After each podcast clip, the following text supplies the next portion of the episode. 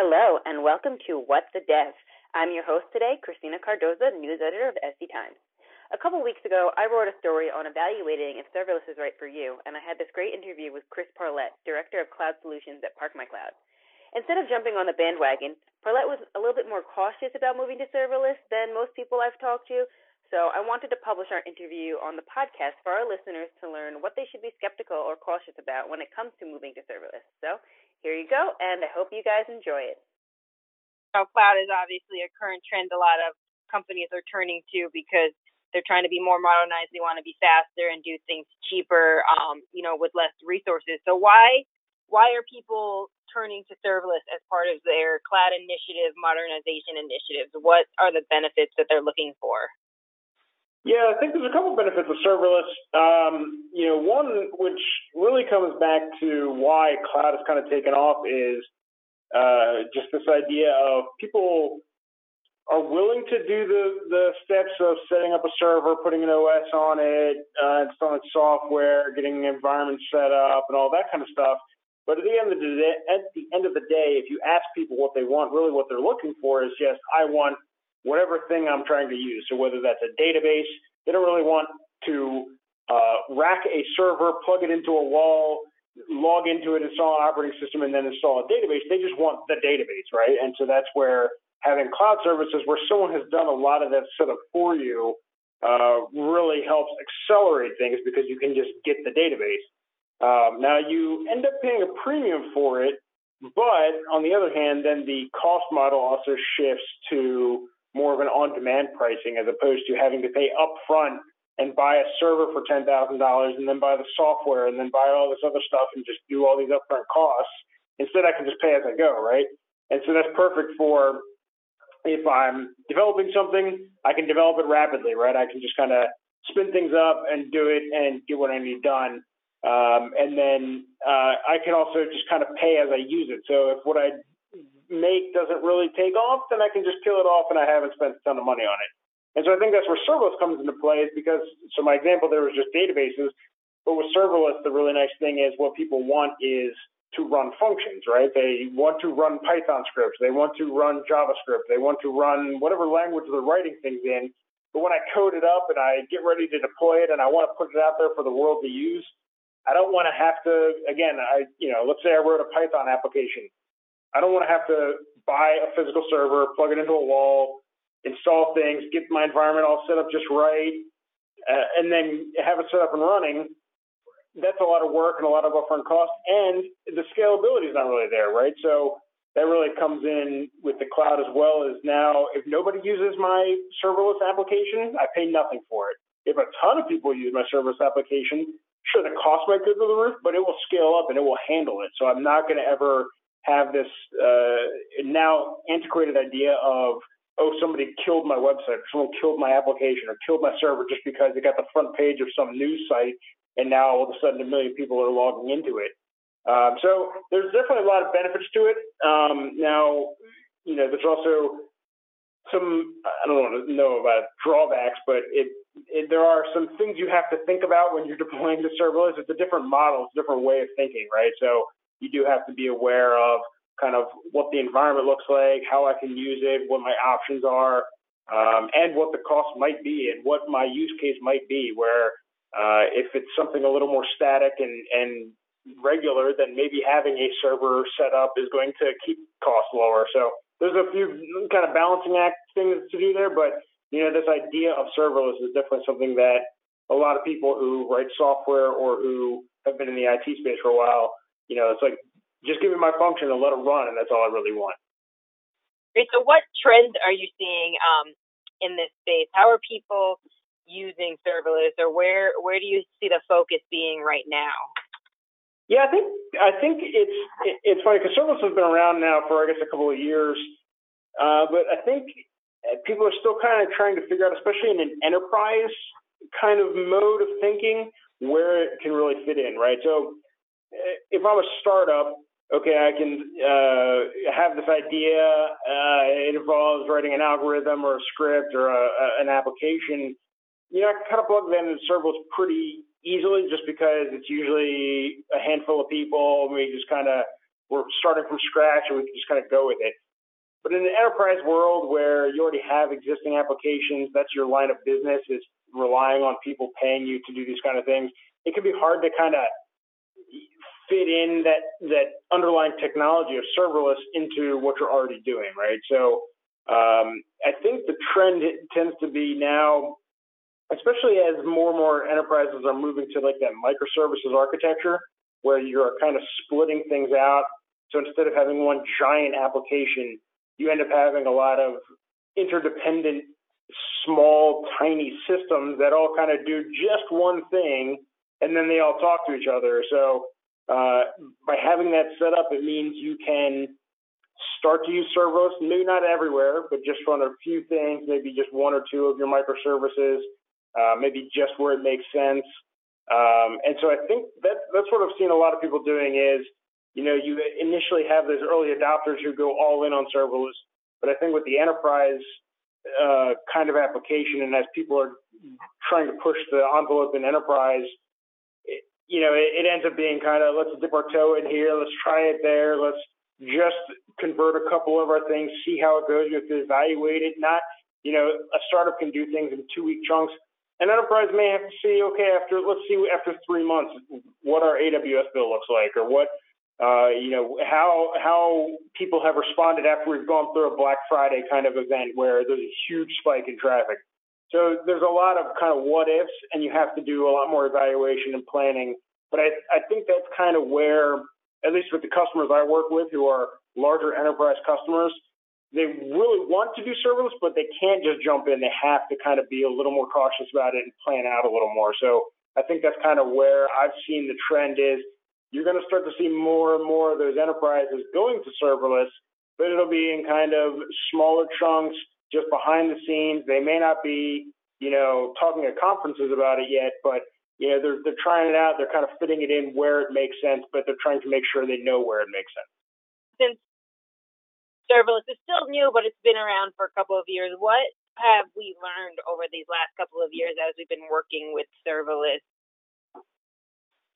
Yeah, I think what we've learned is is um, the the cost models, while they're attractive, especially in sort of the prototype phase of development and in the dev and test phase of development, it, it's it's there, I think there's more and more data now about um, what exactly the costs and what the ongoing maintenance looks like for a serverless environment that you're using for production purposes.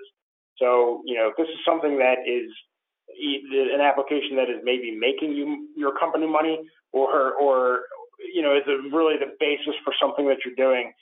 I think uh, that's something that we've started to learn over time is as those early adopters have made use of serverless, now we have some more data around, okay, you know, I think AWS says uh, the first million invocations of Lambda are free.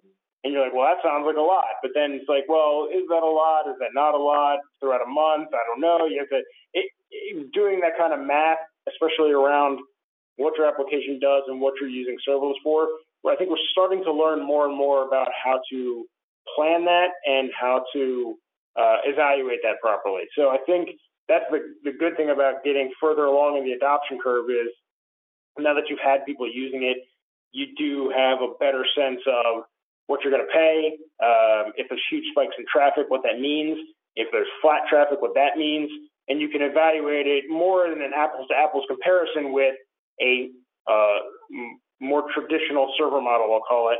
Um, and so I think doing that comparison, I mean, and that's what scares people if they want to move to serverless is I want to be able to compare things. Um, I want to know what it's going to cost me. I want to be able to predict things. And so I think now we're starting to be able to better predict that. Um, so I think that's kind of what we've learned over the past few years. So do you think um, it's important though for enterprises to start looking at serverless and to start moving to serverless models in order to stay um, competitive and um, you know in this modern digital transformation? I would say it depends, which is not a great answer. Um, but uh, I, I, think it needs to be evaluated. So I'm not sure that it, it, you, know you talk to some people who are big into serverless, uh, and they're like, well, yeah, serverless solves all sorts of problems. Every problem can can work in serverless. There are some people who are like, I'm never going to go to serverless, and then you have kind of in the middle. So I'm I'm more of a middle person where I think it has its use cases, but I think it's not going to solve everything, and I don't think it's the perfect use case for everything you're going to trying to do. But I think it is important for enterprises and large organizations to evaluate it as an option, right? So it's not just like something that came out last year and it's going to die off, and uh, you know all the cloud providers are just going to kill it off because no one's using it. Obviously, it's being used. It's going to be around for a while. It's only getting better which is a great thing, right? So it's another option. It's another tool in the toolbox. And so I think it needs to be evaluated as a deployment option, especially for new applications or, or if you're modernizing applications, if you're uh, kind of revamping what your IT staff and what your IT infrastructure looks like, it needs to be involved in the conversation for sure. Um, and I think there are definitely certain places where serverless makes a ton of sense. And for companies to stay agile to stay flexible and to uh, get the benefits of cloud and to get the benefits of the flexibility and the uh, the cost structure instead of paying upfront costs, you know, kind of that pay as you go model, of the bursting capability. Uh, I think all that definitely is something that needs to be evaluated um, to at least see if it makes sense. Uh, what are some other options of getting the benefits of the cloud, of saving money without, you know, moving to the serverless model? Yes, I think uh, if you're talking just specifically cloud, uh, I think there's kind of, I'll, I'll say three main uh, kind of uh, structures for your for how you kind of set things up. One is the traditional server model where you just run a virtual machine, uh, similar to an on-premise virtual machine, um, and you just run things from there, right? So you install an operating system, Linux or Windows. Uh, you know, you you install your applications on there. You set things up in similar ways. The nice thing about that is, okay, everything's a virtual machine. It, makes it really easy to know what you're getting. It's virtual machines, it's OSs. We've done this for 30 years now, 40 years, however long. Again, I can't do math.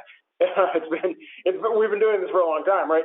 And so, you know, it, it, it's you have all that um, the knowledge about how to run that and the playbooks and everything like that. Kind of the second, um, I'd say, more modern approach is to do the container method, which is a similar idea to virtual machines in that you just have kind of these isolated environments, but they're even more isolated um, in that you just run individual applications or individual services inside these containers, and then you deploy these containers into fleets. Um, now, that is a lot of people pit serverless against containers, um, and but I think there's room for both. Um, but you know, doing things in a container format has its pros and cons as well. Um, in that you can have a developer build a container on his local laptop, and then you can take that container that he just built and run it anywhere and run a million of them. Uh, and so, you know, it certainly has some benefits there. Uh, but I would say that's kind of the second model. And then the third model is the, I'll say, serverless approach um, that that can also include things like um, instead of service containers, you have RDS uh, or hosted database services, right? So um, AWS or uh, Google or Azure are running databases for you, and you can just connect to the database and you have your database there, and you just use it as a database. So instead of having to install the database on a server or install in a container. So I would kind of lump that into the serverless model where there's kind of the uh, the cloud services, um, you know, the, all these kind of individual services that the cloud uh, vendors are running for you that you can make use of. And so I think that's kind of the third model. And you can mix and match these for sure, but I think those are kind of the main kind of deployment mechanisms. Now, I know you um, recently wrote that blog piece on why serverless won't replace traditional servers. So what, what would you say are some good use cases for serverless? And then what are, you know, the use cases that serverless and you're still going to need the traditional servers for? Yeah, I think um, there's a there's a couple different um, factors that you can do in this. Uh, so I think the cases where serverless works well is again brand new applications or even new companies, new startups, right? So um, cases where you're starting fresh from scratch, you don't have to port over any code or port over any deployment mechanisms. Um, I think that's a major factor in whether you have to rewrite code or rewrite your services. It also, uh, you know, serverless is great for if you have sporadic use. So if you have a script that only needs to get run kind of an on-demand format, um, and sometimes that on-demand is only once every couple of days. Uh, sometimes it's a million times a day because all of a sudden uh, something's different. Maybe it's a specific day of the year. Maybe it's something's changed about the business. Maybe just a bunch of people found out about your business. So that can be something that causes you to need um, kind of that immediate bursting, uh, the immediate scalability. Uh, I think that can make a lot of sense. Now, if it's a, you know cases where serverless may not make much sense, like I said, I wouldn't rewrite a whole application just use serverless um, without at least doing a lot of evaluation about the ROI on that. Um, and the reason I say that is because a lot of times if you're sitting there rewriting your applications, you're not making any forward progress, right? You're not implementing new features. You're not pushing the ball forward. Uh, there's a famous story of Netscape uh, had a browser, Netscape Navigator, and they ended up rewriting the entire browser from scratch. Um, but at the end of two years, they had basically the same browser, just it was fast, slightly faster, but they lost a ton of market share because Internet Explorer, because Firefox, and so you know, you, you if you spend all this time rewriting your applications just to use a different backend, the customer's not getting anything beneficial out of that, and you're going to lose your market share. You're going to lose all your your kind of intellectual property um, just because everyone else is kind of moving ahead. So, you know, just rewriting something for the sake of using serverless doesn't make sense. Um, and then also, it's just if you have uh, more of a monolithic application where instead of trying to break it into microservices, trying to run just a giant, uh, you know, Java application, for instance, you might just need a giant beefy server. Um, whereas trying to stick that into a Lambda function uh, is challenging. And so, um, you know, there, there's certainly uh, design patterns that people have used for writing applications where serverless just may not make sense for that. Now, do you have any um, you know, predictions or idea of where serverless is going? I know you're cautious about it right now. So do you foresee it taking over, um, you know, in the near future, or where do you think this is all going? Yeah, I mean, I definitely see it growing for sure. Uh, I, I am very uh, bullish on the use of serverless. I mean, I use it myself if I'm just at home playing around with different ideas. I'll, I'll fire up some serverless. We use it internally here for, uh, you know, I wrote a I wrote a Python script to uh, take a bunch of data, sort through the data, and then uh, post kind of the top ten uh, of out of the data that I find into our Slack channel. Uh, so I wrote a script to do that and uh, posted it as a Lambda function. And then, you know, it just runs when I need to, so I don't have to have it running off of my laptop, or I don't have to have spin up a server that runs all the time just to run that one function once a day. So it's perfect for that. So I definitely think more and more people are going to be using serverless. Uh, I think I think the use cases will rise. Now, I don't think it's going to just completely eliminate servers, um, which is part of what that blog post was about.